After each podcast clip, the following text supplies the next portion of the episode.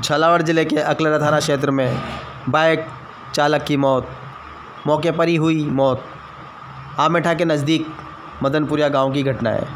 प्राप्त जानकारी के अनुसार मनोहर सिंह भील, निवासी मदनपुरिया ने बताया कि उसका बड़ा भाई जुजार सिंह बाइक से मजदूरी करने गया था। रात को लौटते समय ढाबे के सामने झालावाड़ की तरफ़ से आ रहे अज्ञात वाहन ने टक्कर मार दी। इससे उसकी मौके पर ही मौत हो गई। सुबह पता चलने पर पोस्टमार्टम की कार्रवाई की गई।